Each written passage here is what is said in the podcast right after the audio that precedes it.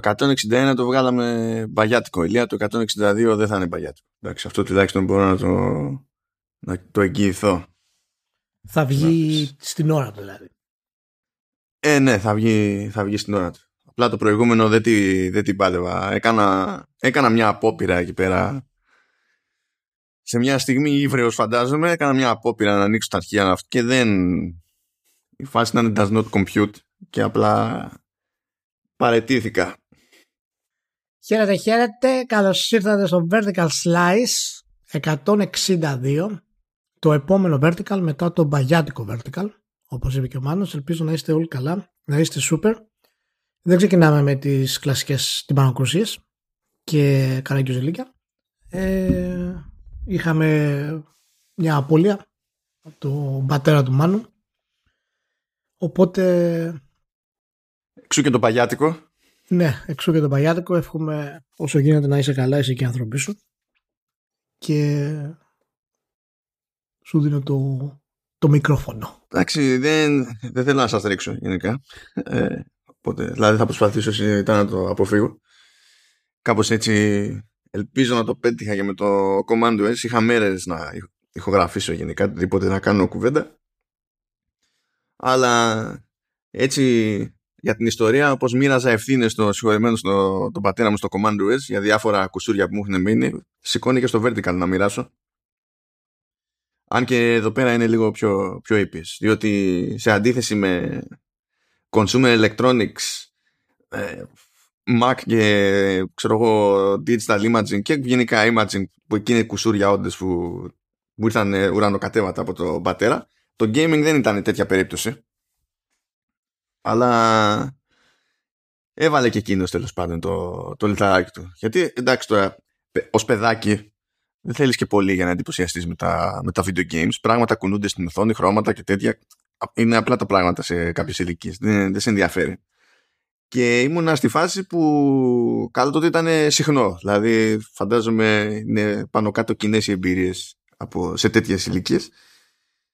Ε, που εσύ καίγεσαι σαν παιδάκι ότι ναι. σε, σε νοιάζουν τα βιντεοπαιχνίδια και δεν σε πιστεύει κανένας τριγύρω διότι σου, μέσα στο μυαλό τους είναι ότι εντάξει, όπως έχει πάρει τόσα παιχνίδια, έχει ασχοληθεί λίγο και μετά βαρέθηκε, το ίδιο θα είναι και αυτά. Και σιγά μην δίνουμε τόσα λεφτά για να ασχοληθεί λίγο και να μετά να τα σουτάρει, να τα καθίσουμε στον άξονα. Και όντως δηλαδή την πιάνω αυτή τη λογική, γιατί τότε ήταν τόη όλη η φάση μες στο μυαλό, ρε παιδί μου, των γονέων, συγγενών και τα, και τα συνάφη. Οπότε χρειάστηκε να, να πήξω πάρα πολύ για να πάρω ένα μηχάνημα με μασεύοντα χαρτζηλίκι δεν ξέρω κι εγώ πόσο καιρό και κατάφερα και πήρα στην ουσία κατόπιν εορτής. Δηλαδή όταν ήταν, δηλαδή, είχε βγει ας πούμε το Super Nintendo και δεν συμμαζεύεται, τελείως κατόπιν εορτής, εγώ πήρα NES.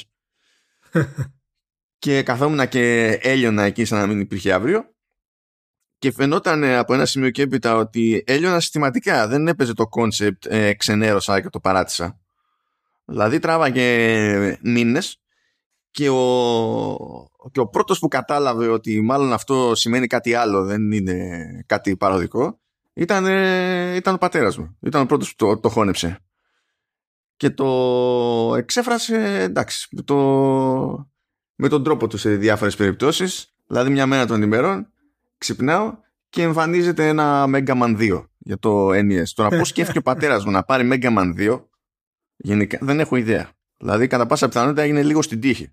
Αλλά λέω, OK, okay, μπράβο. Εξακολουθώ και το έχω εδώ πέρα ως συλλεκτικό και δεν συμμαζεύεται. Αλλά αυτά που είχε κάνει και με είχε κουφάνει περισσότερο είναι. Είχαμε πάει.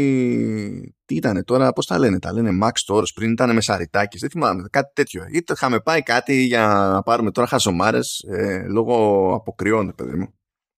Δεν κάτι τίποτα μάσκες, το λες, δεν θυμάμαι τι, ναι. τι ήταν, γιατί μιλάμε ηλικίες τέτοιες τώρα.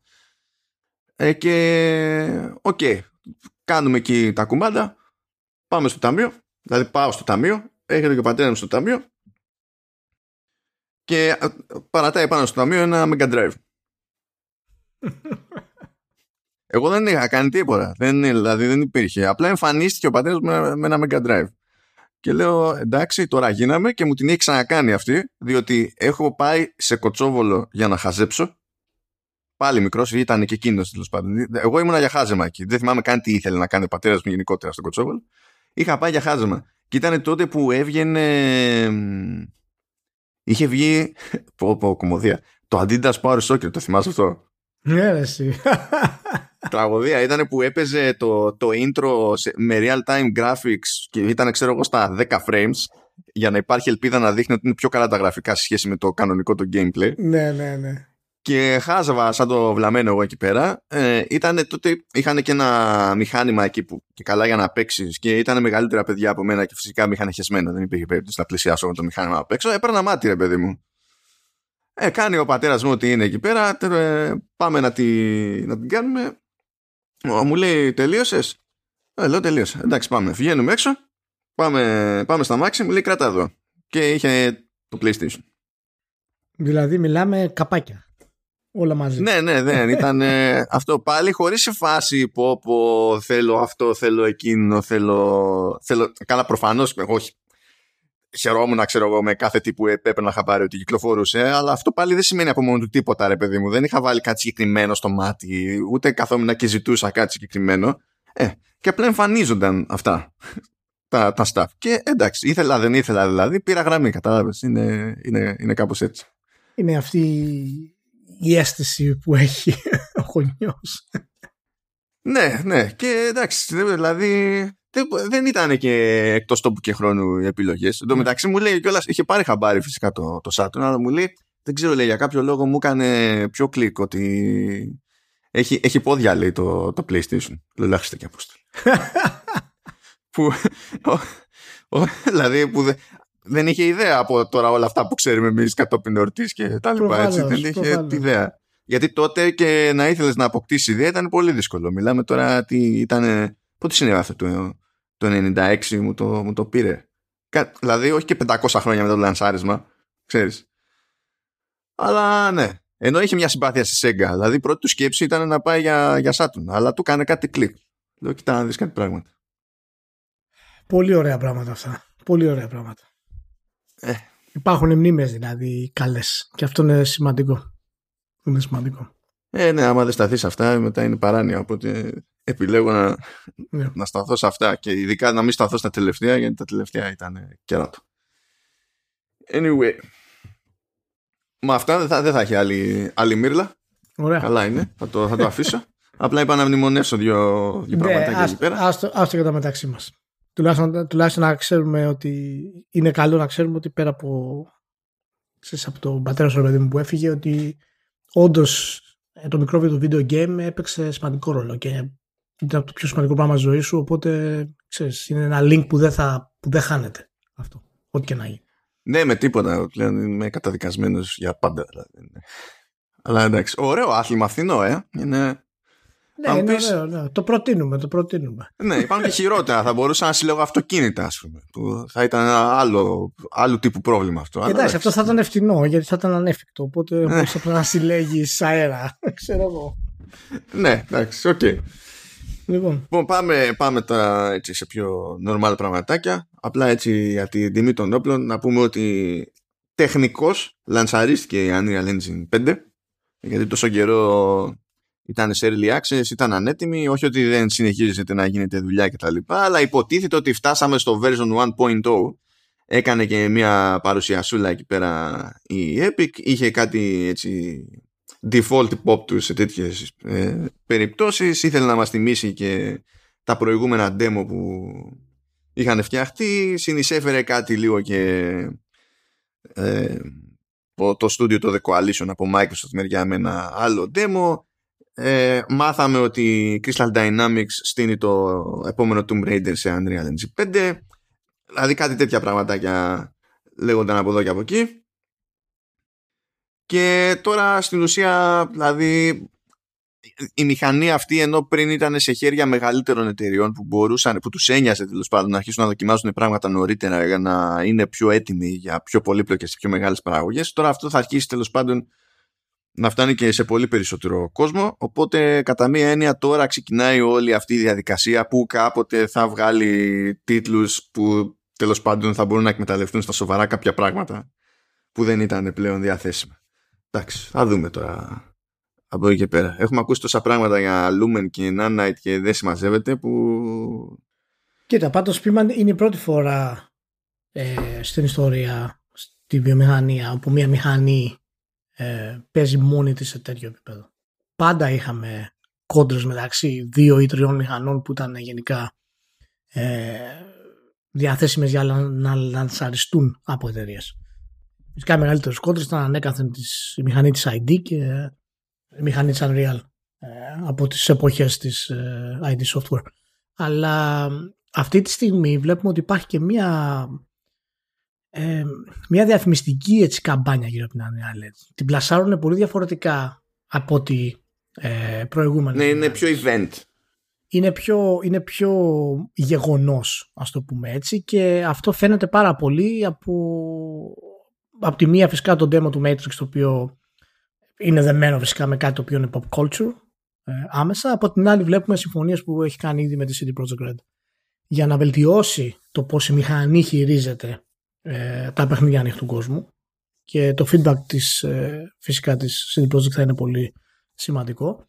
Και αν εξαιρέσεις ε, τη μηχανή της Guerrilla ε, που τη δανείζονται δύο-τρεις άλλοι τίτλοι γενικά και περνάει και σίγουρα μέσα στο, στο, στα στούντιο παραγωγής του PlayStation ας πούμε ως, ως τεχνολογία τη μηχανή της Rockstar ειδικά ας πούμε, που είχε κάνει για το για το Red Dead Redemption 2 ε, δεν έχουμε πλέον πολύ μεγάλες ε, μηχάνες. Εντάξει, είναι και η Unity. Δηλαδή, αν είναι κάποιος να πεις ότι στέκεται κάπως απέναντι και έχει, έχει reach, υπάρχει σε διάθεση. Γιατί τώρα τη μηχανή της Guerrilla δεν είναι ότι ε, μπορεί να την πάρει όποιος να είναι. Όχι, όχι. Έτσι, Αλλά... Απλά η διαφορά είναι αυτό ότι είναι, η Unreal Engine είναι, είναι ακριβώς αυτό το κομμάτι των μηχανών που μπορεί να την πάρει ο καθένας και σε αντίστοιχο ας πούμε Unity μπορεί ο καθένας να την πάρει free ας πούμε και να την χρησιμοποιήσει.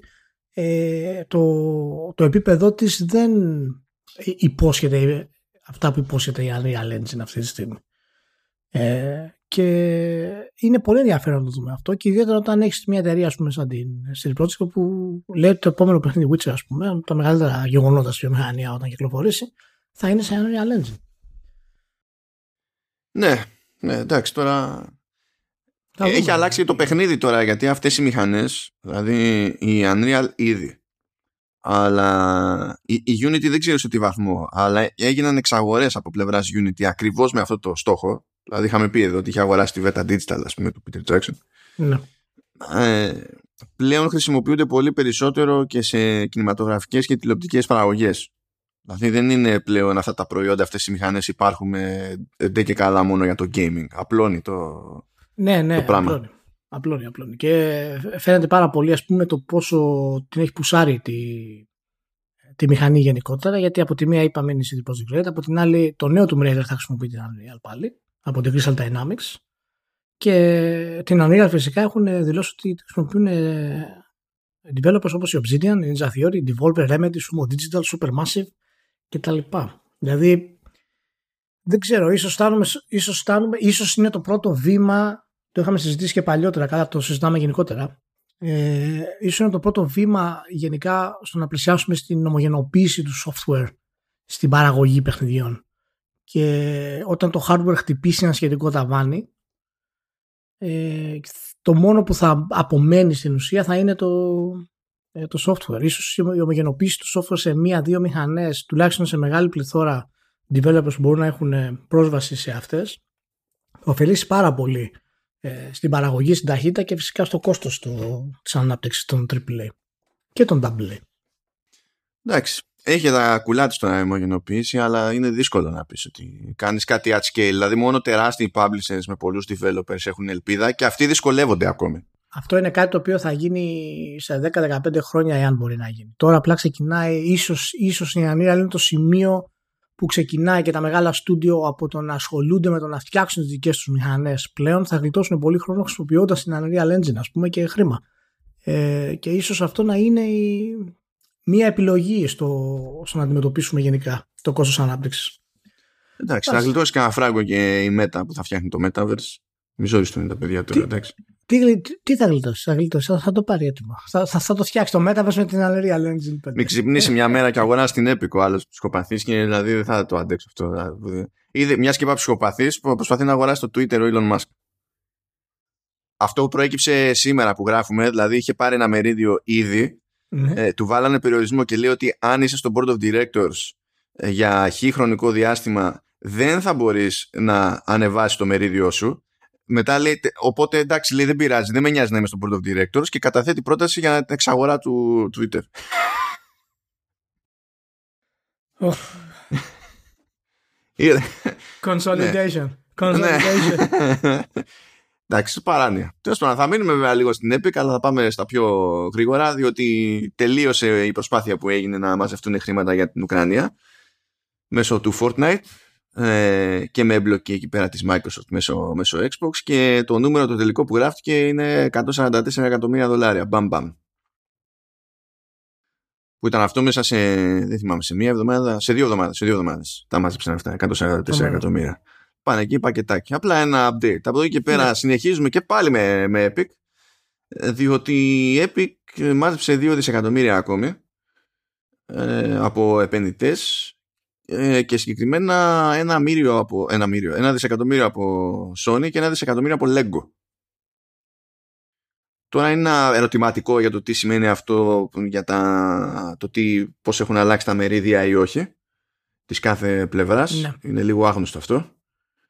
Και από τη στιγμή που δεν είναι, νομίζω δεν είναι εισηγμένη η, η Epic, ε, δεν είναι και υποχρεωμένη να είναι super ξεκάθαρη βασικά σε κάποια πράγματα. Αλλά, Να σου πω οκ. κάτι. Να, να, να, να σου πω κάτι. Δεν μαζεύεις 2 δισεκατομμύρια εσύ funding. Αλήθεια τώρα. Δεν, δεν, δεν μπορείς να μαζέψεις 2 δισεκατομμύρια funding. Έτσι απλά. Με μια ανακοίνωση. 2, 2 δις. Δεν είναι Όταν ότι και καλά η αγοράσανε- αξία σου είναι 32. Ε. Αυτό θέλω, ναι, α- αυτό θέλω να πω ότι η αξία σου είναι τόσο μεγάλη που το να μπορείς να, να πάρεις 2 δις σε funding. Δεν μιλάμε τώρα ότι μια εταιρεία αγοράζει μερίδιο της Epic και μπαίνει μέσα και της δίνει να δεις. Είναι απλά, ξέρεις, για R&D ξέρω εγώ ή για, για επενδύσεις. Έτσι. Μεταξύ της Lego και της, ε, και της Sony. Ε, είναι καιρό να παραδεχτούμε ότι εντάξει, ισχύει για κάποιο καιρό, αλλά πλέον η Epic πραγματικά ε, είναι, ξεφεύγει από τα στενά επίπεδα που έχουμε εταιρείες στο video game. Σιγά σιγά. Ξεφεύγει. Δηλαδή φτάνει σε επίπεδα τα οποία έχουν να κάνουν ε, επίπεδα Nintendo, επίπεδα Sony, επίπεδα Microsoft, ας πούμε, σε, όσον αφορά στα games.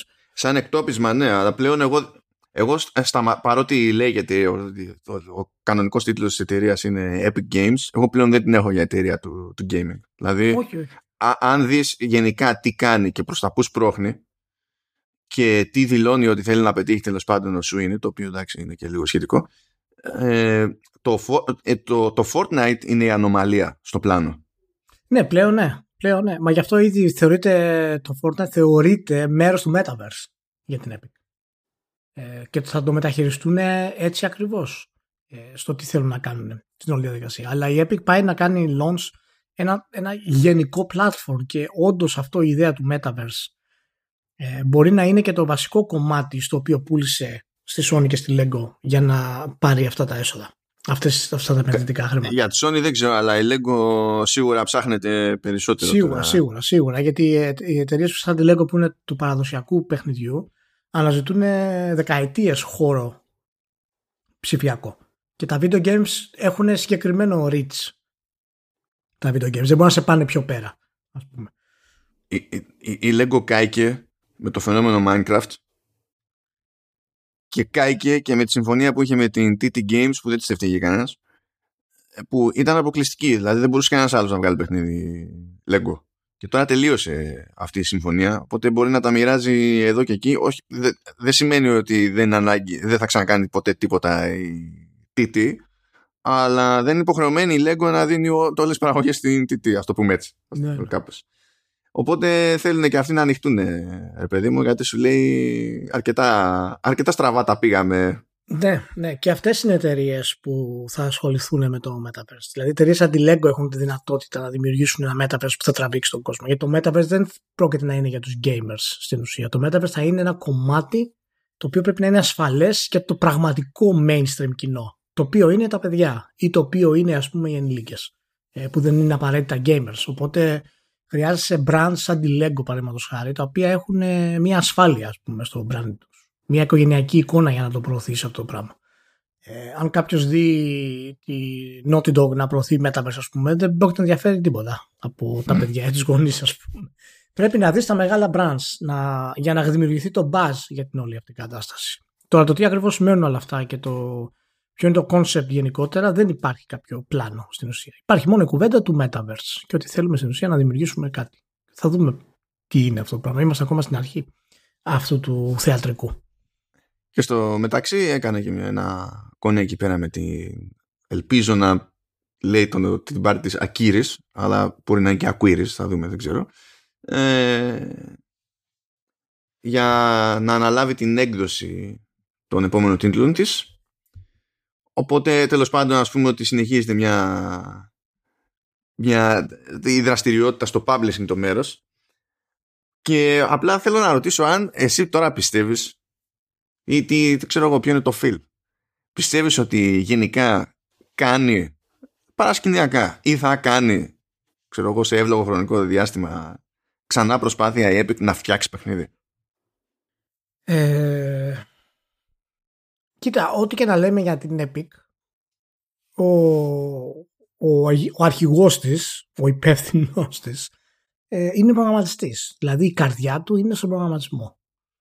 Και αυτό δεν ξέρω αν έχει αλλάξει μέσα του. Δηλαδή τώρα φυσικά δεν θα κάτσει να προγραμματίσει ο ίδιος αλλά σίγουρα υπάρχει κομμάτι μέσα του ε, για αυτό το πράγμα. Απλά δεν βλέπω την εταιρεία να αφοσιώνεται αυτή τη στιγμή στο να βγάλει ένα video game γιατί πολύ απλά τα video games έχουν πολύ μεγάλο ρίσκο. Ε, μια πλατφόρμα σαν το Fortnite, η επέκτασή της στο Metaverse, οι συμφωνίες, οι μετασυμφωνίες με εταιρείες αντιλέγκο ας πούμε ή το τι ετοιμάζουν ας πούμε με τη Sony είναι πολύ πιο ασφαλή ε, παιδεία για να κινηθεί μια εταιρεία. Και ιδιαίτερα μια εταιρεία σαν την, σαν την Epic. Και έχει φυσικά και την Unreal Engine που δεν έχει ρίσκο στην ουσία. Η τεχνολογία αυτή είναι διάσημη, ε, χρησιμοποιούν όλοι πάρα πολύ.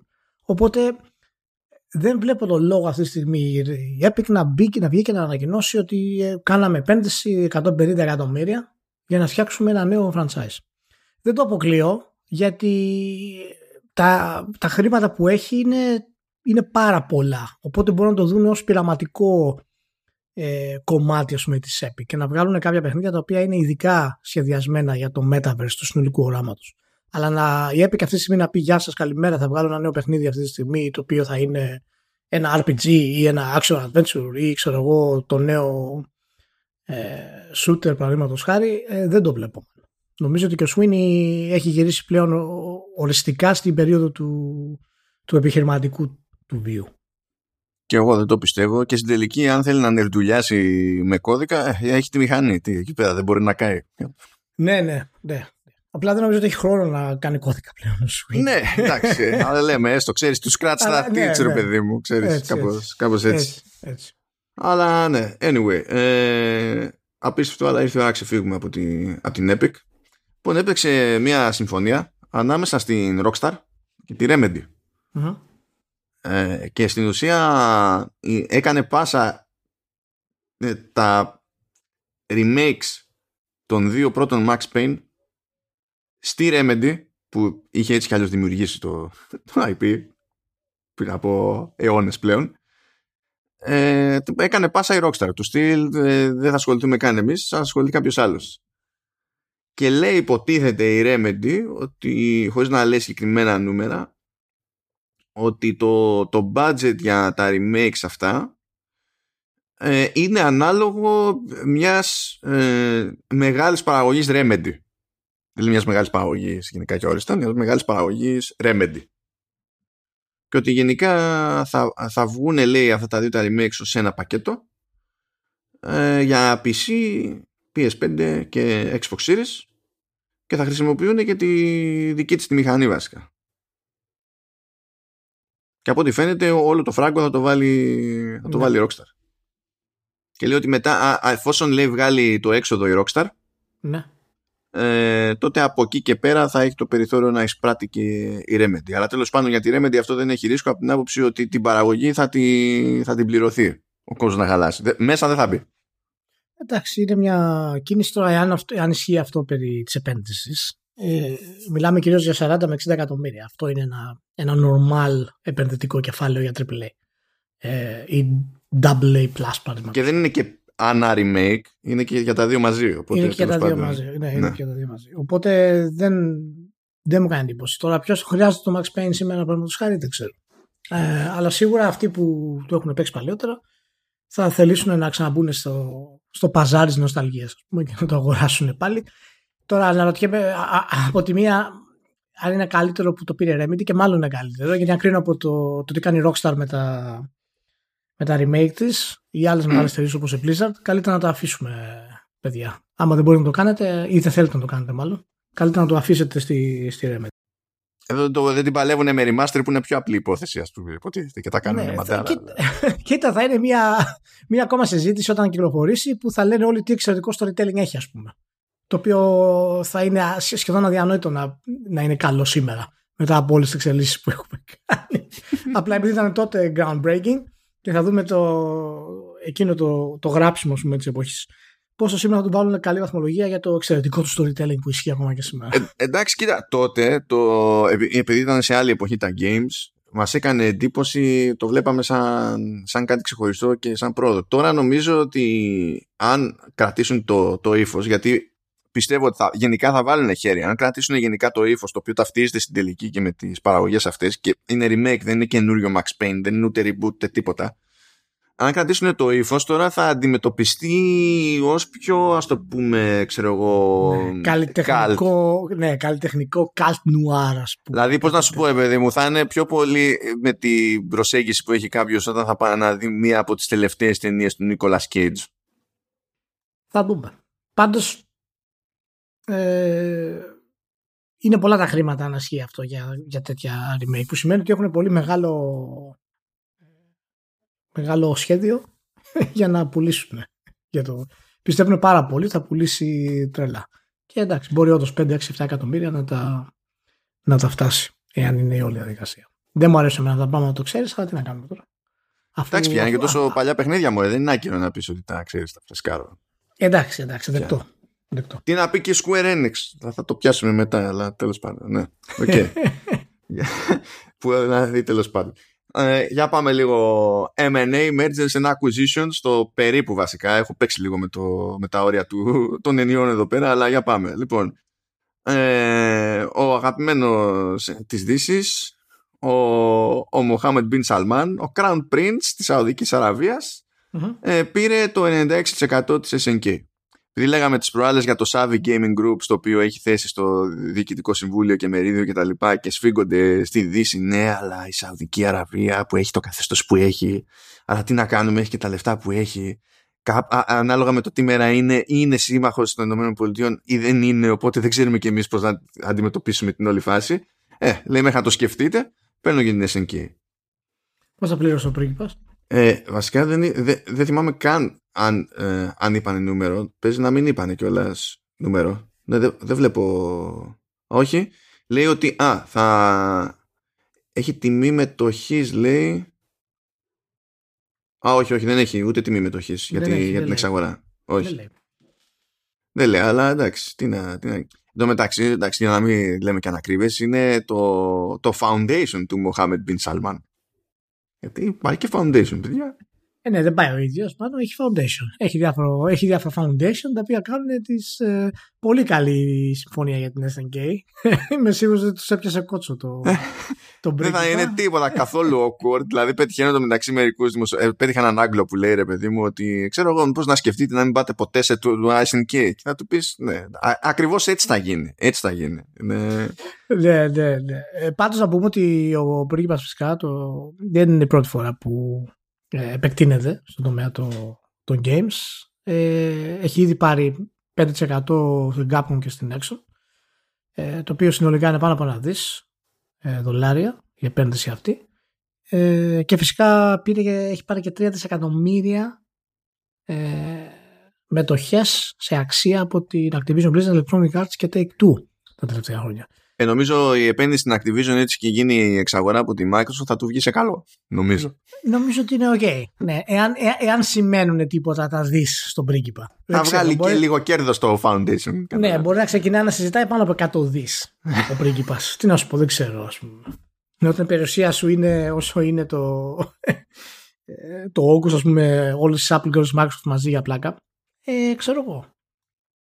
Για να δούμε. Εντάξει, ναι, OK. Okay. Ε, λοιπόν, σου έχω τέτοιο. Σου έχω επίσης Embracer Group δια αντιπροσώπου. Α, ωραία. διότι η Aspir που ανήκει στο Embracer Group αγοράζει την Beamdog και ανακοινώθηκε η αγορά της Beamdog μία μέρα μετά από την ανακοίνωση του, της πρώτης τέλος πάντων πρωτότυπης δικής τους παραγωγής γιατί μέχρι τώρα υποτίθεται ότι κάνανε τα περίπου remaster των Baldur's Gate και τα λοιπά. Ναι, ναι. Και ανακοινώσανε το Mythforce το οποίο το, το, το, βλέπω και έχει και ένα art style που λες τι, γιατί, τι έγινε ξαφνικά γιατί βλέπω Thundercats και Silverhawks μου θυμίζει ένα τέτοιο πραγματάκι αλλά παπ αγοράστηκαν και αυτοί διότι όλοι αγοράζουν τους πάντες ε, έτσι πηγαίνει πλέον η φάση και μιας και είπα, αυτό ξέχασα να το βάλω εδώ πέρα. Ε, αλλά το λέγαμε με τον, ε, με τον Λεωνίδα από Σπόντα. Γιατί τώρα τελευταία original παραγωγή που βγήκε στο Apple Arcade είναι το Gear Club Strandale και τα Gear Club είναι της Eden Studios. Η Eden Studios, αν θυμάσαι, δηλαδή τελευταία φορά που μας γαργάλισε και λέγαμε αχ τι ωραία οι άνθρωποι, ήταν με το Test Drive Unlimited. Τώρα να μην πούμε για Alone in the Dark πιο πριν, γιατί εκεί πέρα δεν μας γαργάλισε ακριβώς με την καλή έννοια, τέλος πάντων. Αλλά ε, ε, εποχές 360, το πρώτο ειδικά Test Drive Unlimited, θυμάμαι και θυμάσαι ότι χαιρόμασταν, σαν τα χαζάρα, παιδί μου. Σαν ναι, βάση. ναι, ναι. Ε, Ήταν ωραία. αρκετά Πρωτοποριακό για την εποχή. Του. Επιβιώνει, ρε παιδί μου, αυτό το στούντιο ε, και αγοράστηκε από μια εταιρεία που ασχολείται με blockchain. Και σου λέει, γιατί να μην αγοράσω game developers και να τους τα φορέσω εκεί πέρα μετά. Και λέω, Τουλάχιστον η, ε, κάτι έβγαλε Beamdog από την όλη διαδικασία. ναι, Αυτό ναι. είναι σίγουρο. Το οποίο είναι, είναι σημαντικό. Έχουν κάνει πολύ, πολύ καλή δουλειά στα remakes. Η Nintendo είναι Nintendo όμως και λέει όλοι αγοράζουν εταιρείες. Πού και πού αγοράζω και εγώ καμία. Αλλά γενικά δεν θα μπω εγώ σε αυτό το τρυπάκι και είχε πει η Nintendo ότι αυτό που την ενδιαφέρει μέσα στα επόμενα χρόνια είναι να μεγαλώσει τις δικές της ομάδες. Οπότε πήγε και έχω σε 40 εκατομμύρια για, για να ετοιμάσει άλλο κτίριο κοντά τέλος πάνω στα κεντρικά της για, για να μπουν αυτοί οι developers που σκοπεύει να, να πάρει. Τώρα εντάξει, αυτό μέχρι να ετοιμαστεί και τα λοιπά δεν θα ετοιμαστεί αύριο. Έχω κάτι χρονάκια μπροστά του. Αλλά το, το εννοεί ρε παιδί μου. Θέλει να πάρει κόσμο για τις εσωτερικές ομάδες και να, και να δίνει πόνο. Οπότε κατά μία έννοια κάνει και εκείνη την επέκτασή της εκεί πέρα βήμα-βήμα, ας το πούμε έτσι. Ναι, ναι, είναι R&D το καινούριο κομμάτι της, ε, της Nintendo. Και είναι και μάλιστα από τις, νομίζω είναι η δεύτερη φορά που μια επέκταση της Nintendo ασχολείται μόνο με το, με το R&D. Πρώτη ήταν η εποχή του Yonko, ας πούμε, που επέκτησε το, την πρώτη του ομάδα, το R&D1 που λεγόταν, ας πούμε, σε δικό της κτίριο για να μπορέσει να αναλάβει όλη τη διαδικασία του, του Game Boy και μετέπειτα των, των άλλων φορητών. Και τώρα είναι η δεύτερη φορά στην ουσία το οποίο θα είναι αποκλειστικά μόνο για R&D. Και αυτό σημαίνει ένα πράγμα μάλλον. Σημαίνει ότι έρχεται ειδικό Wii VR Switch slash Advanced. Έτσι να το ξέρεις. Βασικά αυτό σημαίνει ότι θα πάρει το R&D που είναι στα κεντρικά, θα τους δώσει χώρο εκεί, διότι τώρα που κάποια, θα, θα έρθει η ώρα και θα πρέπει πώς να, σου πω, να ανεβάσει και καμιά ανάλυση σε κάτι, πρέπει να χώσει στα κεντρικά artists για να τα φτιάχνουν αυτά. Τραβάνε και αυτοί κουπί, γιατί ε, δεν θέλει... Θε, θε, θέλει, θέλει ιστορική και προδέρνει το πράγμα. Μια χαρά τη βγάζει πιο φθηνά τώρα τόσα χρόνια η, η Nintendo. Και έχουμε ένα κουλό που προέκυψε τώρα λίγο πριν ξεκινήσουμε μέσω ρισετέρα και κάτι τέτοια ε, πήρανε χαμπάρι τέλος πάντων ότι ένα banner που έχει συνήθως ε, η, η Sony για τα PlayStation Studios Ναι. ε, και έχει τέλος πάντων τα διάφορα έχει χαρακτήρες από διάφορα IP και τα λοιπά ότι έγινε update έτσι, στα, στα μουλοχτά που τώρα πες για να το πήρανε πίσω σχετικό όλο αυτό έτσι. Ε, οπότε τώρα δηλαδή που το έχω ανοίξει εγώ το βλέπω κορπαρισμένο. Δεν ξέρω τι έχει παίξει εδώ πέρα. Δεν ξέρω καν αν είναι φούμαρο έτσι να πω την αλήθεια γιατί το link το, το οποίο έχει παραθέσει ότι και καλά να εδώ φαίνεται δεν το έχει πλέον αλλά έχει κάνει ο ίδιος grab το αρχείο ο χρήστης οπότε ελ, ξέρω εγώ μπορεί να είναι και μούφα αλλά έστω ότι δεν είναι μούφα. Γιατί αλλιώς θα βγει η συζήτηση τέλος πάντων. Είναι ότι στη, στην άκρη του ε, έχει προσθεθεί ο Sam Bridges από το Death Stranding. Ναι. Οπότε καταλαβαίνετε, θα πάθουν όλοι 20 εγκεφαλικά για το αν αυτό σημαίνει εξαγορά της Kojima Productions. Ναι, είδε το fanboy στο, στα, στα social, βρέξατε τα βρακάκια τους. Αυτό είναι, καταλαβαίνεις, γιατί υπάρχει consolidation και υπάρχει και consolidation. Ναι, ναι, ναι, ναι, ναι. Είναι ok αυτό. Αυτό δεν πειράζει. Είναι, είναι κομπλέ όλο. Εντάξει. Και φαντάζεσαι να μην είναι ούτε το ένα άκρο ούτε το άλλο. Και απλά να αγόρασε το IP του Death Stranding. το οποίο θα είναι παρανοϊκό τελείως αυτό. Ναι, εντάξει. Ε, ξέρεις, μπορεί πολύ απλά να είναι ότι ξέρεις, ανήκει στο PlayStation Studios γιατί από εκεί βγήκε. Και το έχουμε στο PlayStation παραδείγματος χάρη. Δεν υπάρχει πουθενά άλλο, αν ξέρεις το PC.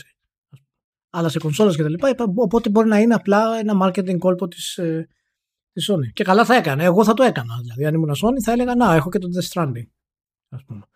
Αλλά αμέσως ξεκίνησαν οι, οι θεωρίες για εξαγορά της ε, Kojima Production για το, από τη Sony.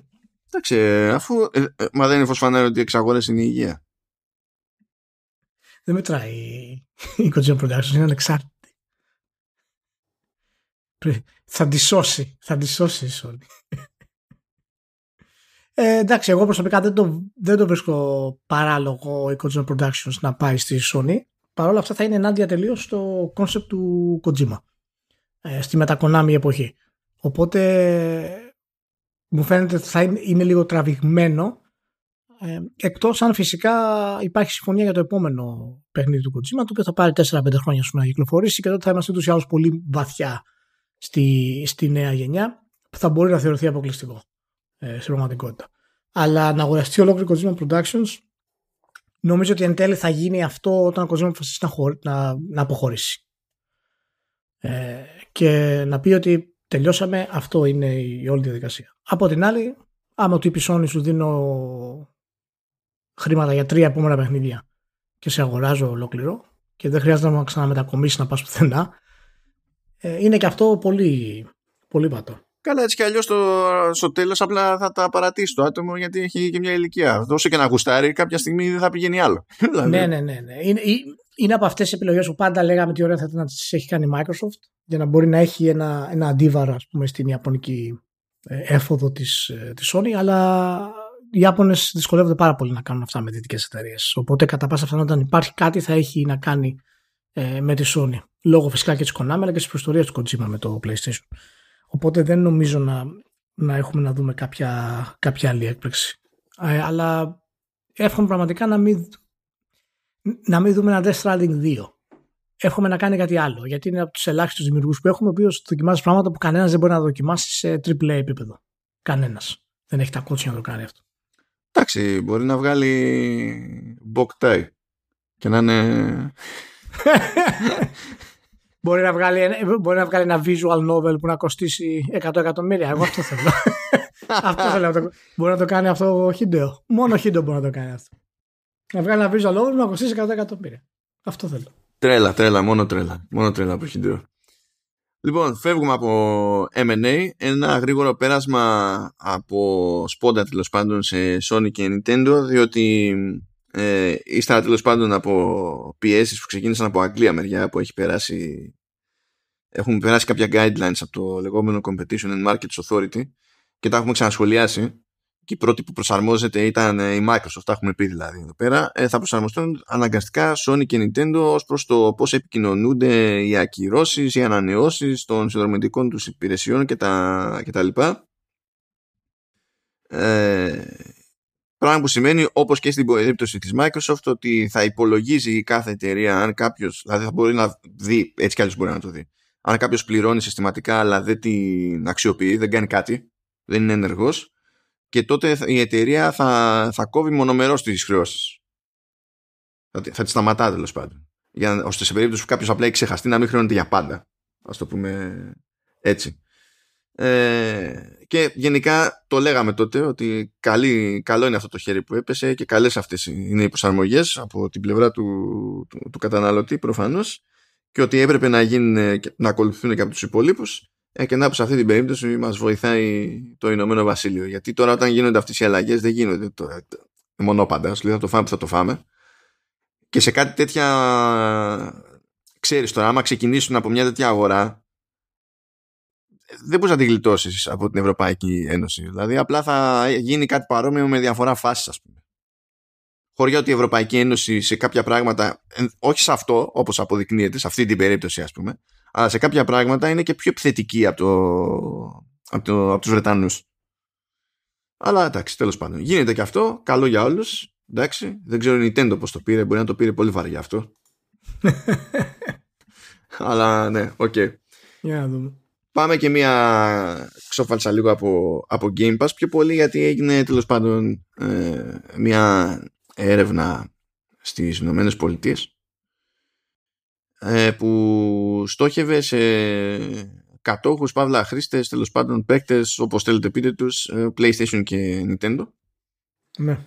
Και λέει ότι το 46% των ερωτηθέντων που ανήκουν σε αυτά τα group τέλος πάντων ε, που τώρα δεν είναι τεράστιο το, το δείγμα λέει, α, όχι είναι και από Ηνωμένο Βασίλειο. Ναι, 1200 λέει από Ηνωμένες Πολιτείες και 1200 από Ηνωμένο Βασίλειο. Τώρα, πώς είναι στημένη η έρευνα, τι περιθώριο λάθο έχει και τα. Ε, σχετικό τώρα αυτό, δεν είναι να το, να το βγάλουμε εμείς. Αλλά τέλος πάντων, ε, φαίνεται λέει το 46% ειδικά στην Αμερική ε, παικτών σε PlayStation και Nintendo να λένε ότι θα σκεφτόντουσαν πιο σοβαρά το να αρχίσουν να πληρώνουν Game Pass αν εμφανιστούν στην υπηρεσία οι μεγάλοι τίτλοι της Activision Blizzard. Το οποίο είναι ένα αστείο ενδεχόμενο από την άποψη ότι εφόσον δεν, δεν φάει κάποιο άκυρο η εξαγορά, το μόνο σίγουρο είναι ότι θα εμφανιστούν οι τίτλοι. Δηλαδή, μπορεί να μην είναι σίγουρο σε κάθε περίπτωση τι θα, αν κάτι θα είναι αποκλειστικό πέραν αυτού, ας πούμε, πέραν του Game Pass και τα λοιπά, σε συστήματα. Αλλά το σίγουρο είναι ότι θα, θα μπουν στο Game Pass. Σε αυτή τη, την περίπτωση. Ε, αλλά τέλος πάντων απλώνεται και παντού γιατί σου λέει το ίδιο το ποσοστό σε παίκτες του Xbox είναι 43% 42% παίκτες PC και αυτό που με κουφαίνει εμένα περισσότερο είναι ότι 27% το, των gamers που σε smartphone λέει σε Αμερική θα το σκεφτόντουσαν επίσης. Και καλά με τη λογική ότι μπορούν να κάνουν cloud streaming και τα, και τα συναφή Τώρα από Αγγλία, εντάξει, δεν είναι άλλα τα ποσοστά. 48% των κατόχων Xbox ε, θα το σκεφτόντουσαν ακόμη περισσότερο. 29% των κατόχων PlayStation. Πιο χαμηλά είναι hardcore οι Ευρωπαίοι. Ε, 26% κατόχων ε, Nintendo και PC και 20% ε, των smartphone gamers ας το, ας το πούμε κάπως έτσι τα, τα ποσοστά αυτά γενικά είναι μία μελιτέα. Δηλαδή και δείχνει τι, πόσο, πόσο safe είναι η λογική πίσω από τα άπειρα λεφτά που θέλει να δώσει τέλος πάντων η Microsoft για την Activision Blizzard. Δηλαδή το ναι. χαλάσει τέλος πάντων κάποιος. Ναι. Πολλά, τρε, τρε, πο, πολύ υψηλά ποσοστά. Ειδικά Αμερική. Κιόλας. Αλλά ναι, περιμένουμε να δούμε τι θα γίνει. Αναρωτιέμαι τι, τι σημαίνουν όλα αυτά στην πραγματικότητα, ας πούμε, αν σημαίνουν κάτι ουσιαστικό, να σου πω Ε, δηλαδή, το γεγονός ότι η συμπερίληψη τίτλων της Activision στο Game Pass θα προκαλούσαν ίσως το ενδιαφέρον 43% των Xbox gamers, 42% των PC gamers και 27% των smartphone gamers για να μπουν στην υπηρεσία. Ε, τι σημαίνει όλο αυτό το πράγμα στην πραγματικότητα; Έτσι, δηλαδή είναι, είναι τόσο υποθετικό αυτό το πράγμα. Καλά, κοίτα, είναι σαν πρόθεση ψήφου και μετά πηγαίνεις και ψηφίζεις ό,τι ψηφίζει η οικογένεια όλα, όλα στα χρόνια. Παίζουν ναι, και αυτά. Ναι. Εντάξει. Απλά, απλά δεν καταλαβαίνω ξέρεις, και το νόημα της κατάστασης γιατί ε, φυσικά και θα συμπεριλάβεις τη Activision.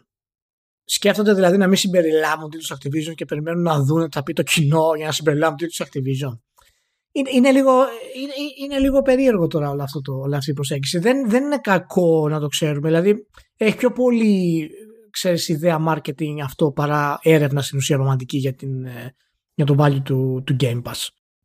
Ό, δεν είναι ζήτημα value, είναι για να δεις προς τα που φυσάει ο άνεμος. Ειδικά στην περίπτωση κάποιου που έχει Switch και PlayStation, κατά πόσο, ξέρεις, καταλήγει το Game Pass να είναι κάτι που τον απασχολεί. Είτε αυτό σημαίνει ότι θα αρχίσει να παίζει κάπου αλλού, είτε αυτό σημαίνει ότι απλά θα γίνει συνδρομητής και θα παίζει όπου μπορεί. Ξέρω. Ε, το, το θέμα είναι ότι δεν, δεν χρειάζεται και πολύ. Ε, δηλαδή, σίγουρα θα συμπεριλάβεις τίτλου Activision μέσα και σίγουρα θα, οι gamers θα θέλουν να μπουν να, να παίξουν ας πούμε στην διαδικασία. Τώρα προφανώς τι σημαίνει για, για αυτούς μπορεί να σημαίνει κάτι αυτά νούμερα. Τώρα για μας τι σημαίνει ακριβώς ότι 43% των Xbox gamers θα μπορούσαν να μπουν να κάνουν subscribe σημαίνει ότι 43% των Xbox gamers δεν έχουν subscribe στο Game Pass. Π.χ. Δηλαδή θέλω λίγο πιο ξεκάθαρο αυτό να, να βγει να με το καθαρίσω γιατί άμα είναι 43% των χρηστών του, του Xbox δεν είναι στο Game Pass ε, υπάρχει πρόβλημα. Καλά, σίγουρα, όχι. Και τόσοι και περισσότεροι βασικά. Το, ναι, το θεωρώ υψηλό ποσοστό αυτό. Οπότε θα το, θα, θα το δούμε αυτό, ναι. Ε, Πάντως ε, έχουν λίγο ησυχάσει τα πράγματα στο Game Pass. Έχει αρχίσει τώρα, μπήκαμε στη διαδικασία του τελευταίου χρόνου τώρα, δηλαδή διανύουμε το χρόνο. Μετά από αυτό το χρόνο πρέπει να αρχίσουν να σκάνε τα, τα, τα μεγάλα first parties. Κάποιες ανακοινώσεις σίγουρα ή κάποια κυκλοφορία άλλου τίτλου, παραδείγματος χάρη. Γι' αυτό έχουν μιλήσει και για το Starfield, το οποίο αμφιβάλλω πάρα πολύ ότι θα βγει μέσα στον χρόνο. Ε, αλλά ποτέ δεν ξέρεις γιατί αν βγει με τη λογική ότι θα το μοντάρει η κοινότητα σε μεγάλο βαθμό και επιτρέψει η Microsoft τα mods όπως έκανε με το Skyrim παραδείγματος χάρη το Fallout στην κονσόλα ε, μπορεί να είναι το τελικό αποτέλεσμα πούμε, του όλου τίτλου μια κυκλοφορία ε, Νοεμβρίου παραδείγματος χάρη με ειδικό store για mods και, και όλα τα συναφή και δεν θα ήταν μάλλον τρελό η Microsoft να το κυνηγήσει αυτό το πράγμα. Εν τέλει. Να συμπεριλάβει το κοινό σε τέτοιο επίπεδο δηλαδή. Και έτσι να τραβήξει και τους ε, πισάδες ακόμα περισσότερο ε, στη, στο μηχάνημα. Τι να πω, τι να πω. Είναι, είναι, είναι Bethesda. Δηλαδή εξ, εξορισμού αναρωτιέμαι αν την πρώτη φορά μετά τη, το, το, πρώτο new game, όταν θα πάω και θα πατήσω continue, αν θα μου σβήσει το save. Δηλαδή. Ε, δεν, ναι, ναι. δεν μπορώ, έχω άγχος, δηλαδή στάνταρ με, τη, με την Bethesda. Αλλά ναι. Ε, τελευταία στάση στα του Game Pass, μιας είχαμε ένα quote εκεί πέρα για, το, για τους δύσμηρους εκεί τη Eidos Montreal και το Guardians of the Galaxy που τώρα αρχίσανε να το μιλάνε περισσότερο γιατί σου λέει τώρα άρχισε να το παίρνει ξανά χαμπάρι ο κόσμος και κάνανε για αυτό το σημείωσα, έχει ειδική αναφορά στο Game Pass. Λέει μπλα μπλα, ξέρω εγώ, με τα πολλά έχει αρχίσει και το κατόπιν εορτή το καταλαβαίνει, το μαθαίνει περισσότερος κόσμος, γιατί πέσανε και κάτι βραβεία στο μισοδιάστημα, δηλαδή ακούγεται ναι. λίγο περισσότερο εδώ και εκεί, αλλά και ειδικά λέει χάρη στο Game Pass έχει γίνει πιο αισθητή παρουσία του, του παιχνιδιού και αυτό έχει αρχίσει να επηρεάζει και τις και τις πωλήσεις. Δεν δίνει νούμερα βέβαια, γιατί στην τελική μιλούσαν με τυπάδες της ομάδας και δεν πρόκειται τώρα ο, ο Dev να σου δώσει νούμερα για κανένα λόγο. Εδώ με το ζόρι σου δίνει το business side της εταιρείας, αλλά τέλος πάντων. είναι, είναι, είναι να είχαμε να λέγαμε. Θα μείνουμε όμως στη Square Enix, διότι η Square Enix κατάφερε κάτι μαγικό.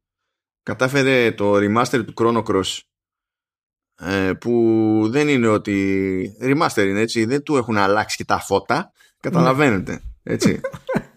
ναι μεν ξέρω εγώ υψηλότερες αναλύσεις σε assets και κάτι τέτοια, εντάξει, OK. Okay.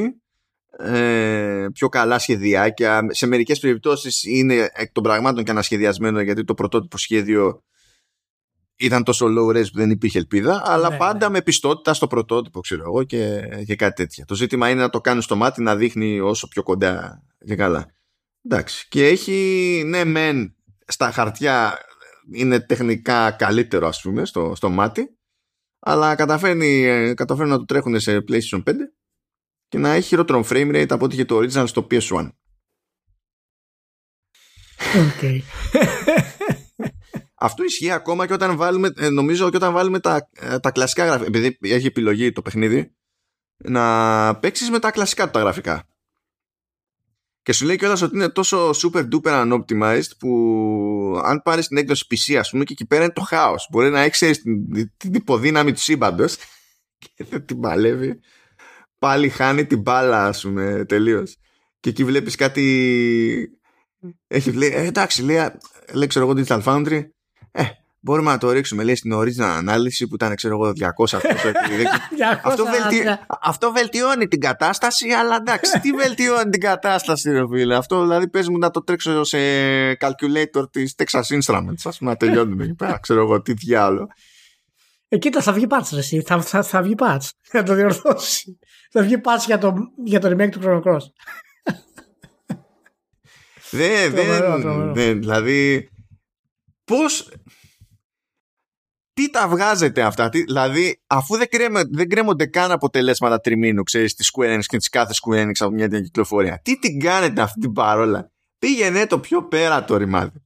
Είναι δυνατόν να το βγάζεις έτσι αυτό το πράγμα; Να πεις παίζω τέτοιο πράγμα, τέτοιο remaster σε PS5 για να πηγαίνει, ξέρω εγώ, 15 frames. Τι το βγάζεις το ρημάδι; Είναι το Δεν μέλλον. είναι. Δηλαδή, τι ξέρω εγώ, τι να πω. Αλλά στην κατηγορία τι το βγάζει το ρημάδι, έχουμε και την ανακοίνωση του Kingdom Hearts 4. Τώρα με τα spin-off για mobile δεν θα ασχοληθώ καν, λυπάμαι. Δηλαδή, ε, ε, βαριέμαι και να θυμηθώ να δω τους τίτλους. Kingdom Hearts 4 έβγαλε εκεί πέρα ένα τρέιλερι Μμμ. που είναι λέει στην Unreal Engine 4 και μετά βγάλανε ανακοίνωση ότι θα κάνουμε migrate στην Unreal Engine 5. Καλά, καλά θα πάει αυτό. Καλά θα πάει αυτό. Έχουν κάνει ολόκληρο στήσιμο στην 4. Δεν μπορώ, γελάω πραγματικά γελάω αυ- αυ- αυτή τη στιγμή. Αυτή τη στιγμή. Δηλαδή ε- είναι σαν να το κάνουν επίτηδες Square Enix. Δεν είναι δηλαδή, είναι σαν πραγματικά να θέλουν οπωσδήποτε να δημιουργούν προβλήματα στον εαυτό τους, να είναι κάποιο, φε, κάποιο φετίχ αυτό το πράγμα. Οκ, το δέχομαι. Άμα είναι φετίχ, ναι, όλα τα φετίχ είναι δεκτά. Το δέχομαι. Το δέχομαι. Εν τω μεταξύ λες, αν ήσουν κοντά σε μια τέτοια απόφαση, γιατί δεν λειτουργούσες τόσο καιρό με το early access της μηχανής; Τουλάχιστον να είσαι πιο κοντά σε αυτό το κουπί που θα τραβήξεις μετά, ό,τι προβλήματα και να έχεις. Γενικά, όταν ακούτε migrate σε μηχανή, υπάρχει πρόβλημα να τρέχετε να και, και, και, και να μην φτάνετε. Και για τέτοια παραγωγή, έτσι. Δηλαδή, Θα δούμε. Πάντως, α, ας είναι, ας, ας είναι τέλος πάντων η ιδέα ότι ε, η παραγωγή του Kingdom Hearts είναι σε αρκετό πρώιμο στάδιο αυτή τη στιγμή. Οπότε ίσως είναι αρκετά πιο εύκολο με και βατό να γίνει αυτή η αναλλαγή. Εδώ μιλάμε για τη Square Enix, παιδιά. Ε, οπότε, εντάξει, αν καταφέρει και βγάλει κάποιο τίτλο ο οποίος να είναι βατός κάνοντας migrate σε άλλη μηχανή, θα είναι κάπως σχε- σχετική έκπληξη. Δεν ξέρεις. Αλλά ούτως ή άλλως η Square Enix είναι πολύ καλύτερη στο να διορθώνει τα παιχνίδια της μετά πλέον. δηλαδή, και το Final Fantasy 15 παραδείγματος χάρη διόρθωσε αρκετά προβλήματα που είχε στην αρχή, αν και όχι τα βασικά του. Για το online τα έχουμε ξαναπεί. Εντάξει. Μάλλον κάθε εταιρεία έχει τις χάρε τη, από ό,τι φαίνεται. Κάθε εταιρεία έχει. ναι, και η Square Enix τον Nomura. Δηλαδή, κάθε φορά- δηλαδή τώρα λέει είναι καινούριο story arc, λέει αυτό. Φαντα... Γιατί στην αρχή λέω, ε, και καλά τι θα συνεχίσει το story που ήταν αχταρμά και μας έλεγε ότι έκλεισα όλες τις τρύπες και ήταν ήτανε χάος με το, με το 3. Θα συνεχίσει αυτό το story, θα τρελαθώ, λέω. Αλλά και καλά είναι άλλο story. Και φ- φυτρώνει ο Σόρα σε άλλο κόσμο, ο οποίος τελείως στοιχεία είναι πιο αστικό τοπίο, πιο γνώριμο, σαν να είναι σύγχρονος κόσμος, αλλά είναι άλλος κόσμος, λέει. Και κάτι τέτοιες ιστορίες. Εντάξει, τέλος πάντων. Τι, από, τι, τι, να, τι να πρωτοπώ για το φαινόμενο Νομούρα και Kingdom Hearts γενικά σαν, σαν φάση. Εντάξει, τι, δεν... δεν... Oh Christ, oh Christ. Δηλαδή εί- είχα και ένα άλλο ε, point να συνδέσω με την όλη φάση και το... Α, όχι, το θυμήθηκα μόλις. Λοιπόν, είχε μια συνέντευξη του του Σαγακούτσι. Θα σα φορώ στα γυαλιά, φορώ στα γυαλιά μου. Ναι. γιατί γιατί το, το σοβαρέψαμε. Λέει ότι ψήθηκε, λέει, τότε να ξεκινήσει την παραγωγή του Final Fantasy 11 που είναι MMO Ναι. Επειδή είχε σκάλωμα, λέει, και παίζει EverQuest. ναι. Και τώρα παίζει Final Fantasy 14, λέει, ευχάριστα. Και έφτιαξε χαρακτήρα που έχει κανονικά το όνομά του. Και, είναι- και εμφανίζεται έτσι. Και ξέρεις τώρα το κλασικό, βλέπεις εσύ κάποιο χαρακτήρα, λες από καλά, μας κοροϊδεύει ότι πας, ξέρω εγώ, και κάτι τέτοιο. Μετά συνειδητοποιήσει ότι είναι ο Σαγκακούτσι και λες. Πολύ καλό. Πώς το διαχειρίζομαι εγώ τώρα αυτό εδώ πέρα; In game, σφίγγεται το, με, το, με το πράγμα. Και αρχίζουν και του κάνουν κάτι τα μηνάδες και λέει: Παιδιά, εντάξει, απλά παίξτε, λέει κανονικά, δεν είναι ανάγκη. κάτι σαν κακούτσι θεότητα. Λοιπόν, ε, φεύγουμε από Square Enix, κάνουμε μία επίσης γρήγορη στάση εκεί από ε, Sega που λέγαμε εκεί το Super Game. Θυμάστε, θα δώσει ένα δισεκατομμύριο, θα φτιάξει το Super Game, θα συνδυάσει όλα τα IP και τα λοιπά και αυτό και τι θα είναι αυτό και και έχει χώσει την Creative Assembly και μάλλον θα είναι shooter και τα λοιπά, η Sega λέει ε, το Super Game θα είναι διαφορετικά games. Το Super Game θα είναι διαφορετικά games. Εκεί έχουμε φτάσει. Είναι super game, αλλά αποτελείται από διάφορα κομμάτια μάλλον. Νομίζω είναι φανερό. Δεν θα μπορέσουμε να συνεννοηθούμε ποτέ για τίποτα σε αυτή τη ζωή. Οι λέξεις είναι για πάντα σχετικές. Δεν έχει κανένα νόημα τίποτα. Τίποτα. Την παρατάω και τη Sega έτσι, απλά βγάζω το άρθιμο εδώ πέρα. και δεν ξέρω. Να σου πω, θα είναι super game και θα έχει και NFTs.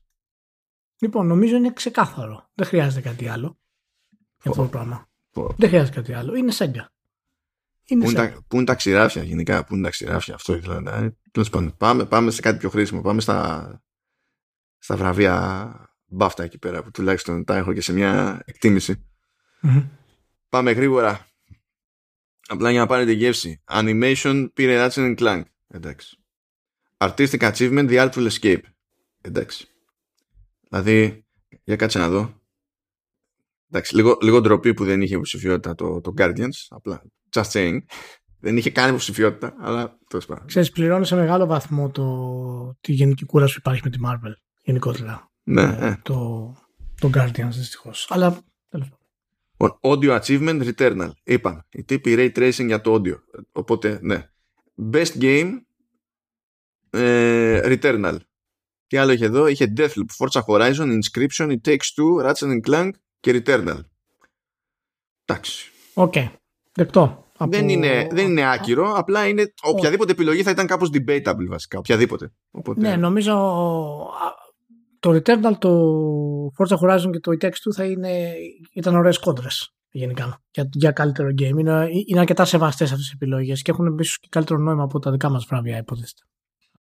Α, British Game το Forza Horizon 5 βασικά το πήρε η μεγαλύτερη παραγωγή γιατί τα υπόλοιπα ήταν το Albi Wildlife Adventure που βγήκε Apple Arcade αυτό Death Store, Fights in Tight Spaces Overboard και Sable οπότε απλά το πήρε το μεγαλύτερο το Ναι. δηλαδή κάπως έτσι Ε, Debut Game Toem Ε, Evolving Game No Man's Sky εντάξει το είναι μπορείς- το Αχα. λες και ευκολάκι σαν φάση εντάξει Family, το Chico Call of, uh, Call of Tale, εντάξει. Game Beyond Entertainment, τέλος πάντων, σχετικός ορισμός αυτής της ίδιας, αλλά είναι το Before Your Eyes, εντάξει.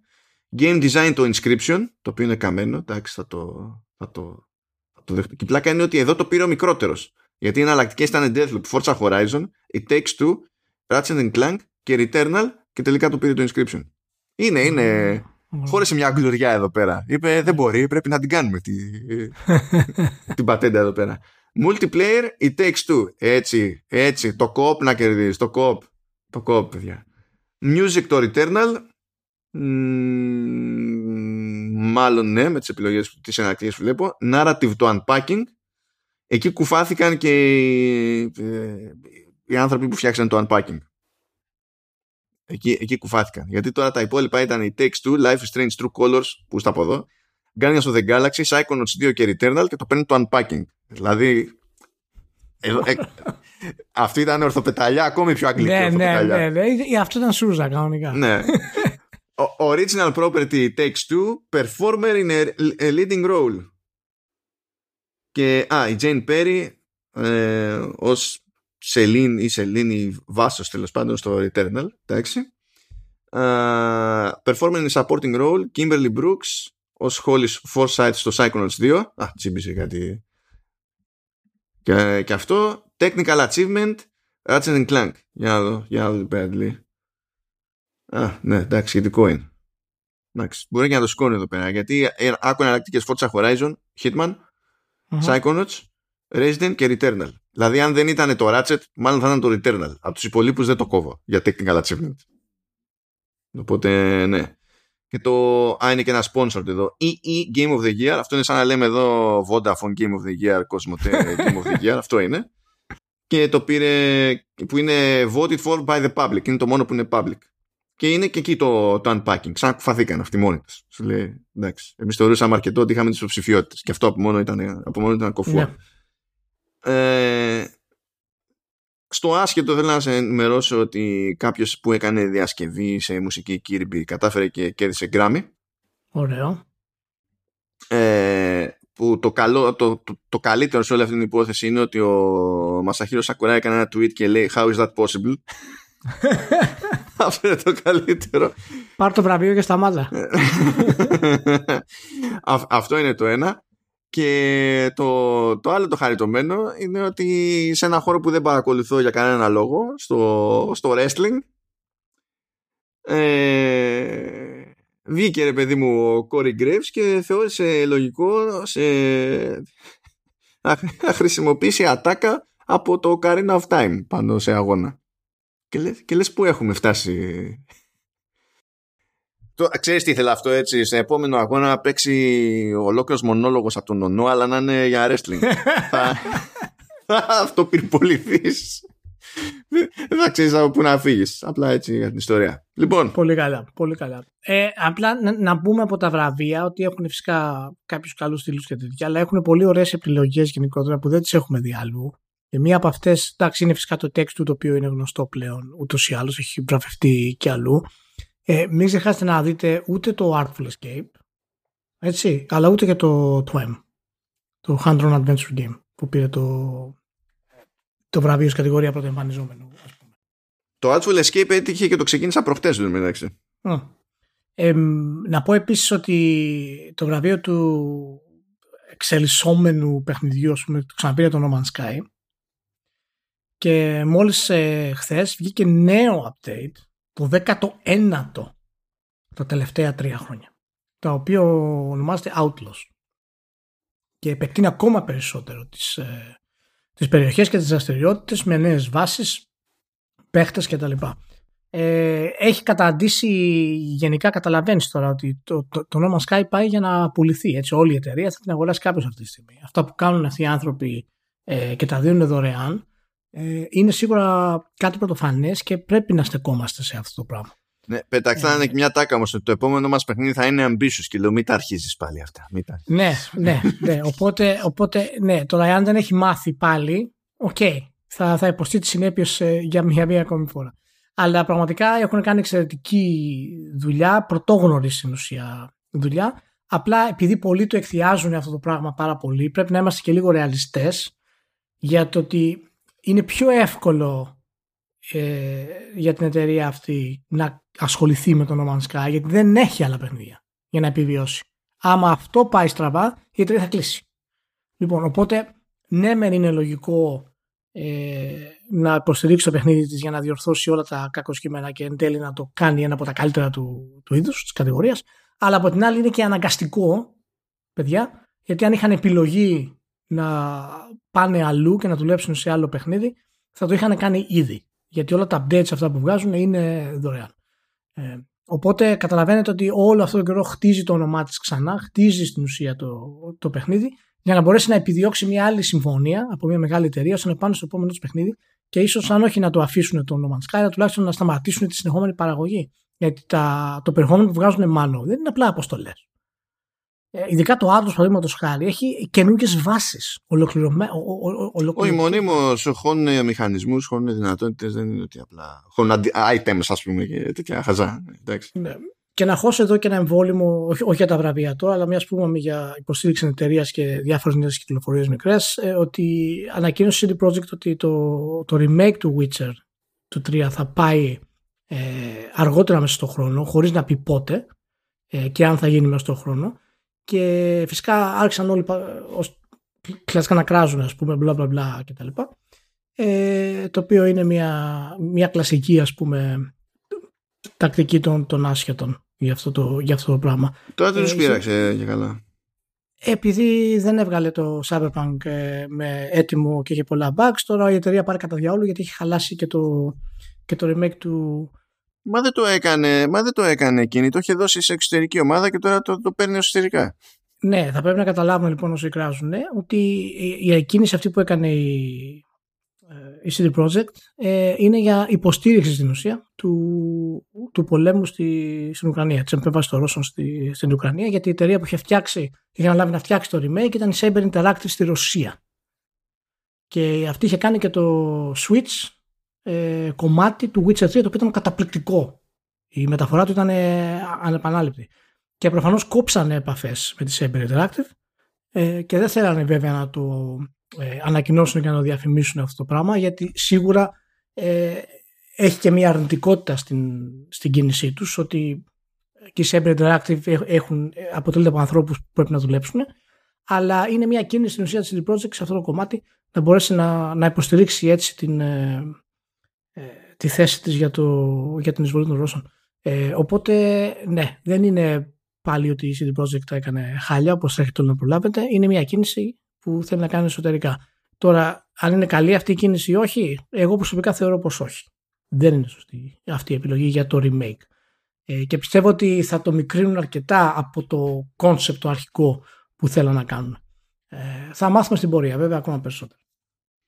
Καλά τώρα και αυτοί δεν ξέρουν γιατί λέει ότι τώρα που το παίρνουμε εσωτερικά θα, ξα... θα επανεξετάσουμε το scope της όλης φάσης και θα δούμε τι και πότε και αν αυτό, και ό,τι να είναι. Εγώ πιστεύω ότι θα το μικρύνουν τώρα γιατί δεν μπορούν να ασχοληθούν ιδιαίτερα τώρα με το remake Witcher 3. Οπότε ναι θα έχει κάποια πράγματα σημαντικά αλλά μην, μην περιμένετε τρελά πράγματα πλέον. Μακάρι να βγω ψεύτης. Α δούμε λοιπόν. Ε, πάμε λίγο σε κάτι που έκανε γύρες και ξεκίνησε άλλα χαζά debate και ήταν, ήταν χαζή δήλωση εξ αρχής ήταν χαζή και η συζήτηση, που έβλεπα να γίνεται από την όλη φάση mm. λοιπόν ε, μίλησε ο ο Lord Lanning τον Oddworld σε ναι. ένα podcast λέγεται Xbox Expansion Pass τέλος πάντων και έγινε και λόγος για το deal που έκανε με τη Sony για το για την εμφάνιση του, του παιχνιδιού στο, στο PS Plus όπου τέλος πάντων ο, όποιος συνδρομητής μπορούσε να το πάρει ε, όσο είχε ενεργή συνδρομή και, και τα λοιπά. Και λέει σε κάποια φάση ο, που εκεί πέρα είναι που έκανε λάθος ο, ο Λάνινγκ λέει ότι η συμφωνία αυτή ήταν ε, καταστροφική για, τη, ε, για τις πωλήσεις του παιχνιδιού με ποιο σκεπτικό το λέει αυτό. Διότι είδανε τέλος πάντων ότι τελικά ε, κατέβηκε 4 εκατομμύρια φορές. Ε, τη στιγμή που αυτοί υπολογίζανε τέλος πάντων ότι στο λανσάρισμα τώρα στην αρχή, άσχετα τώρα με το πόσο θα γίνονταν από εκεί και πέρα, περιμένανε να πουλήσουν ξέρω εγώ, 50 με 100 αντίτυπα γενικά. Ασχέτως της συμφωνίας αυτής. Και επειδή δεν το είχαν σίγουρο τέλος πάντων ότι θα βγουν από το budget για να είναι ok, Γι' αυτό κάνανε και το κονέ με τη Sony, γιατί η Sony προφανώς έβαλε κάποια λεφτά, οπότε ήταν εγγυημένη τέλος πάντων η επένδυση της, της ομάδας, σου λέει δεν θα μπούμε μέσα και τα λοιπά. Και τώρα όλο αυτό είναι λίγο μαγικό το ότι επειδή κάποιοι που είναι συνδρομητές, δηλαδή το κατέβασαν 4, 4 εκατομμύρια φορές, αυτό σημαίνει ότι θα μπορούσαμε να είχαμε πουλήσει 4 εκατομμύρια. Δεν το λέει έτσι, αλλά τέλος πάντων το, το ένα νούμερο δεν υπονοεί κάτι πολύ συγκεκριμένο για το άλλο νούμερο στις πωλήσεις. Και δεν μπορείς να βγαίνεις και να λες ότι είναι devastating. Γιατί δεν έχεις τρόπο να το διαπιστώσεις αυτό το πράγμα και ακόμη και αν έχεις τρόπο να το διαπιστώσεις αυτό το πράγμα, α, όταν κάνεις ένα τέτοιο deal, αγοράζεις αυτή την, ε, την εξασφάλιση. Γι' αυτό το πράγμα το κάνεις. Εννοείται ότι δίνεις μέρος του ελέγχου και δίνεις μέρος της κερδοφορίας σου σε περίπτωση που για κάποιο λόγο γίνει τιτάνια επιτυχία και δεν το έχεις υπολογίσει. Δεν μπορείς ποτέ να το υπολογίσεις. Δηλαδή, η Epic δεν υπολόγισε ποτέ ότι το Fortnite ξαφνικά θα γίνει αυτό που έγινε. Οι τύποι του Among Us δεν υπολόγισαν ποτέ ότι θα γίνει ο πατάγος που έγινε. Και αν έχεις κάνει ένα deal επειδή ως πιο μικρή ομάδα θέλεις να εξασφαλιστείς, το να κάθεσαι και να λες μετά, ό, τελικά κοίταξε πως πέτυχε, αν είχα κάνει αλλιώς θα είχαμε χεστεί στο τάλιρο, οπότε η συμφωνία ήταν devastating. Δεν είναι normal, σκεπτικό. Δηλαδή, έτσι είναι αυτά στη, στην πραγματική ζωή. Και φυσικά πεταχτήκανε και οι καλοθελητές ε, μετά και λέω: Ορίστε, έκανε ζημιά το PS Plus το παιχνίδι. Τι έκανε ζημιά στο PS Plus το παιχνίδι; δηλαδή, δεν τα καταλαβαίνω. Ο, ο, ο είναι γνωστός γενικά για τέτοιες θέσεις που παίρνει γενικότερα. Ε, πάντα μου έκανε εντύπωση ο, ο Λάνινγκ γιατί ανέκαθεν είναι ανεξάρτητος ε, σχεδιαστής. Δεν του αρέσει το corporate culture που λέμε. Δεν θέλει να μπλέκει με μεγάλες εταιρείες. Δεν θέλει να τον ελέγχουν για κανένα ε, λόγο εξού φυσικά και το Oddworld ε, το παιχνίδι που είναι στην ουσία μια επανάσταση ενάντια στη, στη σκλαβιά ας πούμε και ε, στην κουλτούρα ας πούμε της καταπίεσης. Και ο ίδιος είναι έτσι. Βέβαια και να φτιάξει παιχνίδια σαν το Lolani χρειάζεται επένδυση. Δεν μπορεί να τα κάνεις ε, μόνος σου.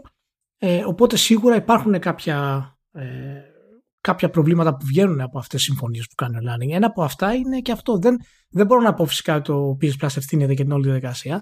Αλλά ε, έμεσα ο Λάνι κάνει μια, ε, ε, μια κριτική ε, για την κουλτούρα που ξεκινάει το PS Plus αλλά μπορεί να αφορά πούμε, και το ίδιο το Game Pass στην όλη διαδικασία. Το οποίο βασίζεται ίσως πολύ περισσότερο στο concept του Spotify με την έννοια ότι ε, κατέστρεψε τη μουσική όπως λένε η μουσική γενικότερα και τα έσοδα των μουσικών. Και μπορεί να είναι μια, μια τέτοια κίνηση που θέλει να κάνει ο, κολλάνε γενικότερα. Φυσικά είναι μόνος τους στην όλη διαδικασία. Ναι, γιατί... μα πρέπει να το συζητήσει αλλιώς όμως αυτό το πράγμα. Έτσι. Ναι, εκεί, εκεί, εκεί θέλω να φτάσω. Δηλαδή, αντί, πάντα, πάντα δεν. Υπήρχαν και άλλες φορές όπου είχε κάνει δηλώσεις μέσω των παιχνιδιών του, ας πούμε. Αν θυμάσαι και το όργο του Strangers Wrath, παραδείγματος χάρη, ε, ήταν ένα εξαιρετικό ε, story, ας πούμε, και αποκάλυψη του τι έχουμε ο καθένας μέσα μας, ας πούμε, ένα τέρας. Ε, και το ίδιο έχει να κάνει και τώρα. Απλά δεν καταλαβαίνω γιατί ε, επιλέγει αυτή τη στιγμή να πει κάτι τόσο έτσι προκλητικό, ας πούμε. Θα μπορούσε να το θέσει πολύ καλύτερα και να ξεκινήσει μια πολύ πιο ουσιαστική συζήτηση για την, ε, για την όλη διαδικασία. Όχι ότι το PS Plus ή το, ε, το Game Pass μπορούν να δημιουργήσουν τέτοια προβλήματα, αλλά σίγουρα μπορούν να χρησιμοποιηθούν και να προκαλέσουν αρνητικά αποτελέσματα λόγω του όγκου των παιχνιδιών που περιλαμβάνουν. Το οποίο θα μας πάει και στο επόμενο θέμα που έχεις κάνει για, τη, για τα βιομηχανία και τα πόσα παιχνίδια υπάρχουν στην όλη διαδικασία. Ε, χρειάζεται λίγο πιο λεπτούς χειρισμούς στο learning σε τέτοια πράγματα. Λίγο πιο λεπτούς χειρισμούς στη ναι, είναι εντάξει. Είναι λίγο, γιατί μπορείς να κάνεις ένα debate για το πόσο και καλά. Ούτως ή άλλως οι developers μεταξύ τους ψάχνονται λίγο για το κατά πόσο η συμπερίληψη της υπηρεσίας ευτελίζει την εικόνα που έχει το κοινό για την αξία που μπορεί να έχει ένα μεμονωμένο video game και πάει λέγοντας. Okay.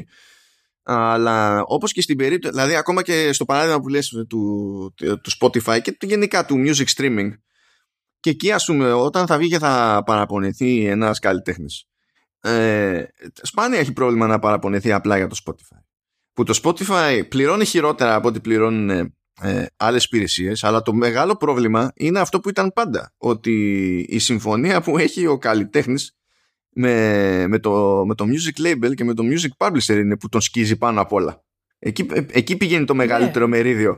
Ναι, ναι, απλά ξέρεις, αυτά, αυτά είναι και αλυσίδα. Έτσι. Ε, δηλαδή, ναι. ο, ο μεγάλος publisher κάνει πλέον διαφορετική συμφωνία όταν ξέρει ότι το Spotify είναι ο τρόπος που θα ακουστεί ο καλλιτέχνης. Οπότε αυτοί οι δύο στην ουσία πιέζουν τον καλλιτέχνη περισσότερο από ποτέ. Γι' αυτό και έχουμε πολύ μεγάλους καλλιτέχνες να έχουν δηλώσει ας πούμε, τη διαμαρτυρία τους για το Spotify. Ε, Όπως οι Red το είχαν κάνει ας πούμε, στη... κάποια χρόνια πριν και όχι μόνο. Αυτό δεν σημαίνει ότι βέβαια τραβάνε τη μουσική τους από εκεί, αλλά δημιουργεί, δημιουργεί την έννοια της συζήτησης και το πώς μπορούν να αλλάξουν αυτά τα πράγματα, γιατί αυτά δεν αλλάζουν με το να πάρουν όλη μουσική, τη μουσική τους από το Spotify για να την εξαφανίσουν. Ναι, θα εξαφανιστεί το Spotify, παραδείγματος χάρη, αλλά εμείς θα χάσουμε πρόσβαση στη μουσική. για να ξαναγίνει άλλο Spotify θα χρειαστούν χρόνια επί χρόνων, ας πούμε, για να φτάσει στη διαδικασία. Οπότε όλα αυτά είναι συνδεδεμένα. Είναι συνδεδεμένα. Τέλος πάντων, ε, εντάξει, θέλει λίγο πιο. Okay. Α πάμε, ναι, ναι. αν και δεν το έχω ακριβώς σε αυτή τη σειρά, αλλά όντως κολλάει. Για το, ε, έχουμε ξανακάνει συζήτηση για το πλήθος των παραγωγών και ότι είναι μη διαχειρίσιμο από άποψη κάλυψης, ανακάλυψης και τα συναφή. Και επειδή όλο αυτό ξεκίνησε από κάτι στατιστικά του VG Insights, επανήλθε το VG Insights για να πάρει ανά, αντίθετη θέση από αυτή που πήραν όσοι ερμήνευσαν τα στοιχεία που το ίδιο δημοσίευσε. Και είχαμε πει και εμείς τότε ότι, καλά, εγώ, εγώ σίγουρα το λέω καιρό, αλλά νομίζω ότι πάνω κάτω συμφωνούμε, έστω και σε διαφορετικό βαθμό στο, σε αυτό, ότι είναι πολλά τα games και είναι κάπως μη διαχειρίσιμη κατάσταση. Ε, και λέει το VG Insights, όχι παιδιά, να κάνουμε περισσότερα games. Και μπαίνει στη διαδικασία να το στηρίξει κάπως αυτό το πράγμα και πιάνει τα, τις ατάκες που χρησιμοποιούν εκείνοι τέλος πάντων που λένε ότι παιδιά πρέπει να έχουμε λιγότερα games γιατί αυτό το πράγμα δεν παλεύεται. Και μία από αυτές τις ατάκες είναι ξέρω εγώ ότι οι ανεξάρτητοι δεν, κάνουν, δεν βγάζουν χρήματα. Έτσι. Και η θέση που παίρνει το VG Insights είναι ότι όταν κάποιος βγάζει ένα παιχνίδι δεν είναι αυτονόητο ότι το κάνει για τα χρήματα. Ισχύει. Μπορεί να το κάνει για να μάθει. Για να μπορέσει να βρει μια δουλειά παρακάτω, ξέρω εγώ. Οκ. Okay. Ισχύει. Σε κάποιο βαθμό. Σε κάποιο βαθμό. Όχι σε μεγάλο βαθμό, αλλά εντάξει. Αυτό δεν ακυρώνει το ότι ε, καλό θα ήταν να μπορεί και να βγάλει κιόλας. δηλαδή, το ότι δεν το κάνει γι' αυτό δεν σημαίνει ότι α, εντάξει. Οπότε, σε, δηλαδή, λίγο συμφωνώ, λίγο διαφωνώ σε αυτή τη, τη, την περίπτωση τέλος πάντων. άλλη, άλλη θέση που έχει εδώ πέρα, ε, τη οποία τώρα. Τι, τι να πω, καλά, αυτή είναι είναι χαζομάρα όποιος την έλεγε. Λέω ότι και καλά το game development δεν είναι κάποια συγκλονιστική συνεισφορά στην κοινωνία, λέει, και ότι θα ήταν καλύτερο αντί να έχουμε περισσότερα games να ρίξουμε ενέργεια, budget και εργατόρες κάπου άλλο. Αυτό είναι χαζομάρα. Αυτό δηλαδή παρότι το λένε από τη μεριά με την οποία συμφωνώ, για μένα αυτό είναι χαζομάρα. Αυτό είναι σαν να λέμε δεν χρειαζόμαστε να έχουμε αποστολές στο διάστημα. Καλύτερα να ρίξουμε όλες μας την προσπάθειά μας να λύσουμε το πρόβλημα του νερού, ας πούμε. Μα είναι άσχετα αυτά τα δύο μεταξύ τους. Δεν, δεν, δεν συγκρίνονται αυτά τα δύο μεταξύ τους. Και τα δύο είναι σημαντικά στον τομέα που πρέπει να, να είναι σημαντικά για μας. Δεν έχει καμία σημασία αυτό το πράγμα.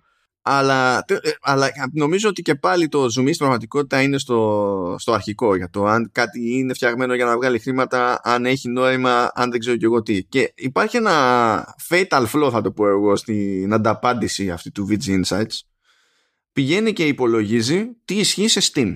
Που σε Steam μπορώ εγώ να βγω αύριο, να φτιάξω κάτι ναι. random με τέσσερις γραμμές και να το κάνω publish.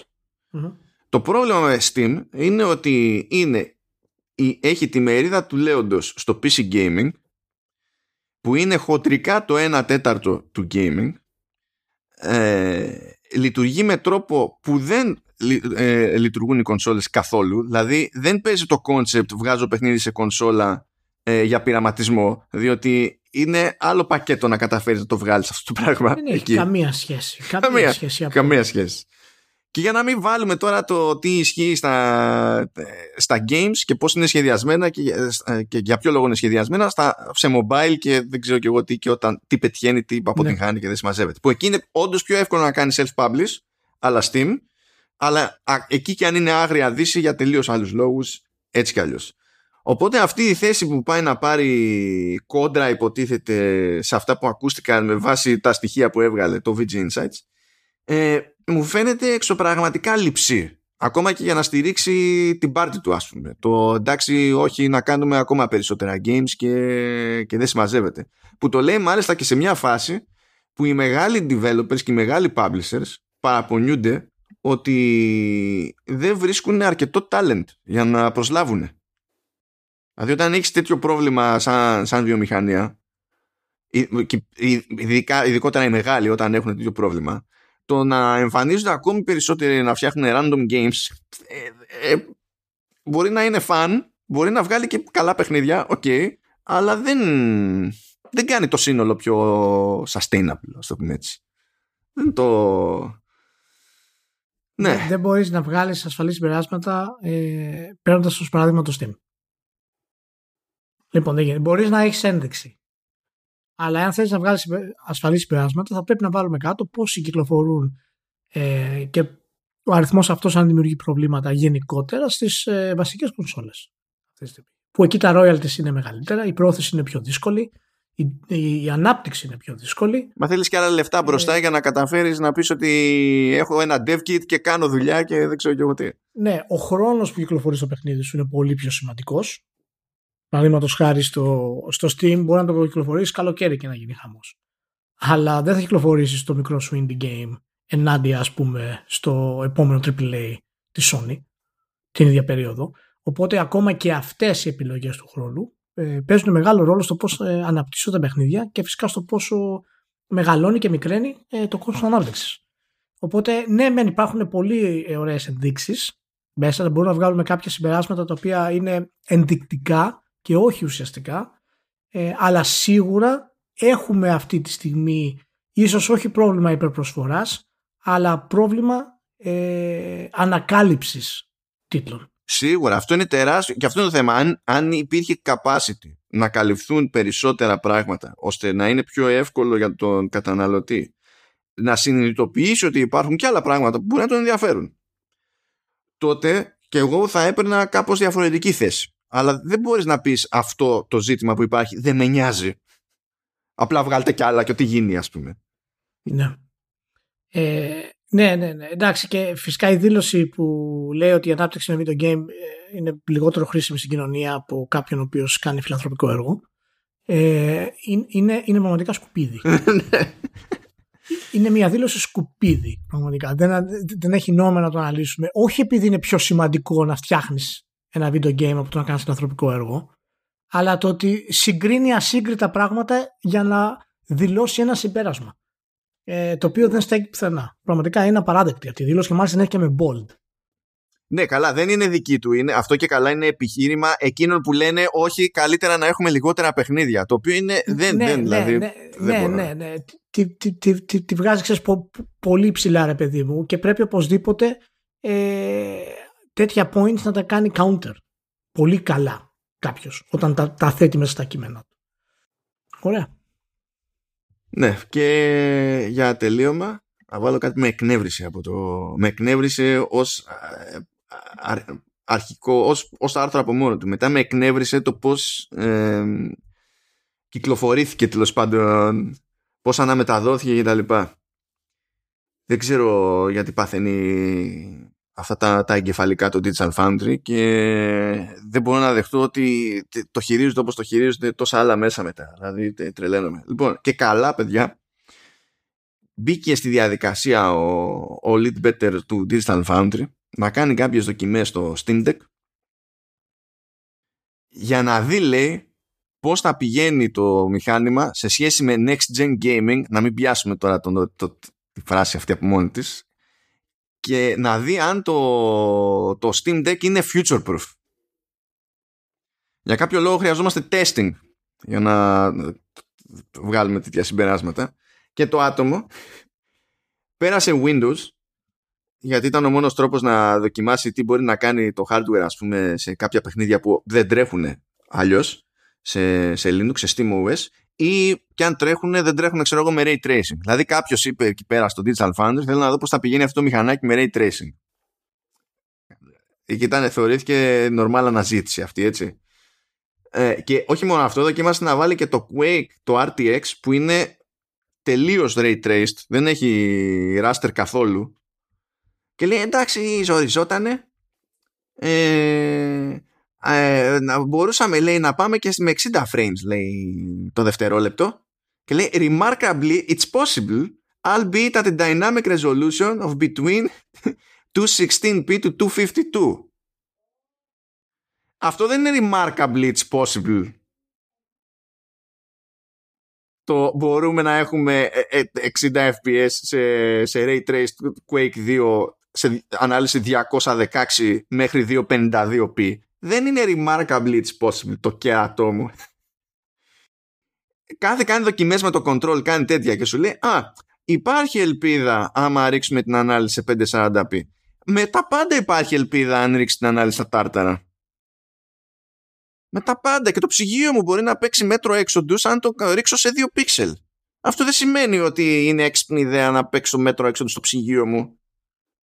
Ούτε ότι είναι future proof το ψυγείο μου, ούτε ότι έχει νόημα να συγκριθεί, να δούμε ότι και καλά ξέρεις τι, πώς στέκεται με, με, σε σχέση με το next gen. Τι πούρδα είναι αυτή; Εσύ, μήπως είναι, είναι, είναι νεκρή περίοδος; Α τα παιδιά. Α κάνουν Πάσχα καλύτερα. Ας, κοίτα, να σου πω κάτι. Να πούνε, να, να πούνε ξέρω, τι, τι κάνουν αυτό το, το Πάσχα. Τέρκι έχουν πάλι. Δεν ξέρω τι διάλογο κάνουν.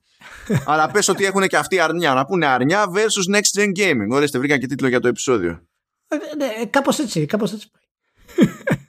Δηλαδή, τι, και φυσικά μετά, ξέρεις, ε, βγαίνουν ε, τε, οι αναδημοσιεύσεις και τέτοια από διάφορα μέσα και λέει ότι μπλα μπλα δοκιμή αποδεικνύει ότι το τέτοιο είναι future proof. Τι αποδεικνύει, επειδή α, θεωρητικά μπορεί να παίξει με ray tracing. Ή που λέει, τι, τι, τι άλλο φοβερό λέει, που ξέρεις, το, το λέει λίγο, ρε παιδί μου, κλαμμένα, ότι... Mm εντάξει λέει ότι όπως και να το κάνουμε ακόμα και με αυτές τις θυσίες λέει είναι πολύ καλύτερα τα πράγματα σε σχέση με το Switch. Αυτό έλειπε. Είναι τόσα χρόνια μηχάνημα το Switch είναι φάση στα αγώνα στον ωκεανό ξέρω εγώ από άποψη υποδύναμης και, και hardware γίνεται; αυτό έλειπε λέει γιατί εντάξει λέει μπορούμε να τρέξουμε το τάδε παιχνίδι έχει βγει λέει και στο Switch αλλά είναι πιο μπλέρι Σόπα Okay. Απίστευτη, απίστευτη. Απίστευτη νεκρή περίοδος για το, για το Digital Foundry, παιδιά. Εντάξει, που με τσάντισε και για άλλο το Eurogamer, εγώ έκανα τέτοιο σε RSS, έχω μόνο το feed του Digital Foundry, ώστε να πετυχαίνω τουλάχιστον, ξέρεις, τα, τις αναλύσεις τα, που είναι για τα tech. Και αποφάσισε το Eurogamer ότι δεν είναι ανάγκη να, το feed, το RSS του Digital Foundry να σου βγάζει ε, αρθρογραφία του Digital Foundry και τώρα μου τα ρίχνει όλα του Eurogamer. Και ένα από τα πράγματα που συνειδητοποίησα είναι ότι δεν κρατιέται το Eurogamer να κάνει τρει-τέσσερι δημοσιεύσεις την ημέρα, αν μπορεί, για Elden Ring. Μετά από τέτοιο χρονικό διάστημα. Πρέπει να χτυπήσουμε, να χτυπάμε το keyword σαν να μην υπάρχει αύριο. λοιπόν, να είστε όλοι καλά που ήσασταν μαζί. Θα τα πούμε την επόμενη εβδομάδα. Φιλιά πάρα πολλά σε όλους. Κάνε εσύ Πάσχα. Να κάνω εγώ το Πάσχα το Νορβηγικό. Υγεία και όσο μπορείτε να αγαπάτε τους ανθρώπους σας. Να είστε όλοι καλά. Γεια χαρά.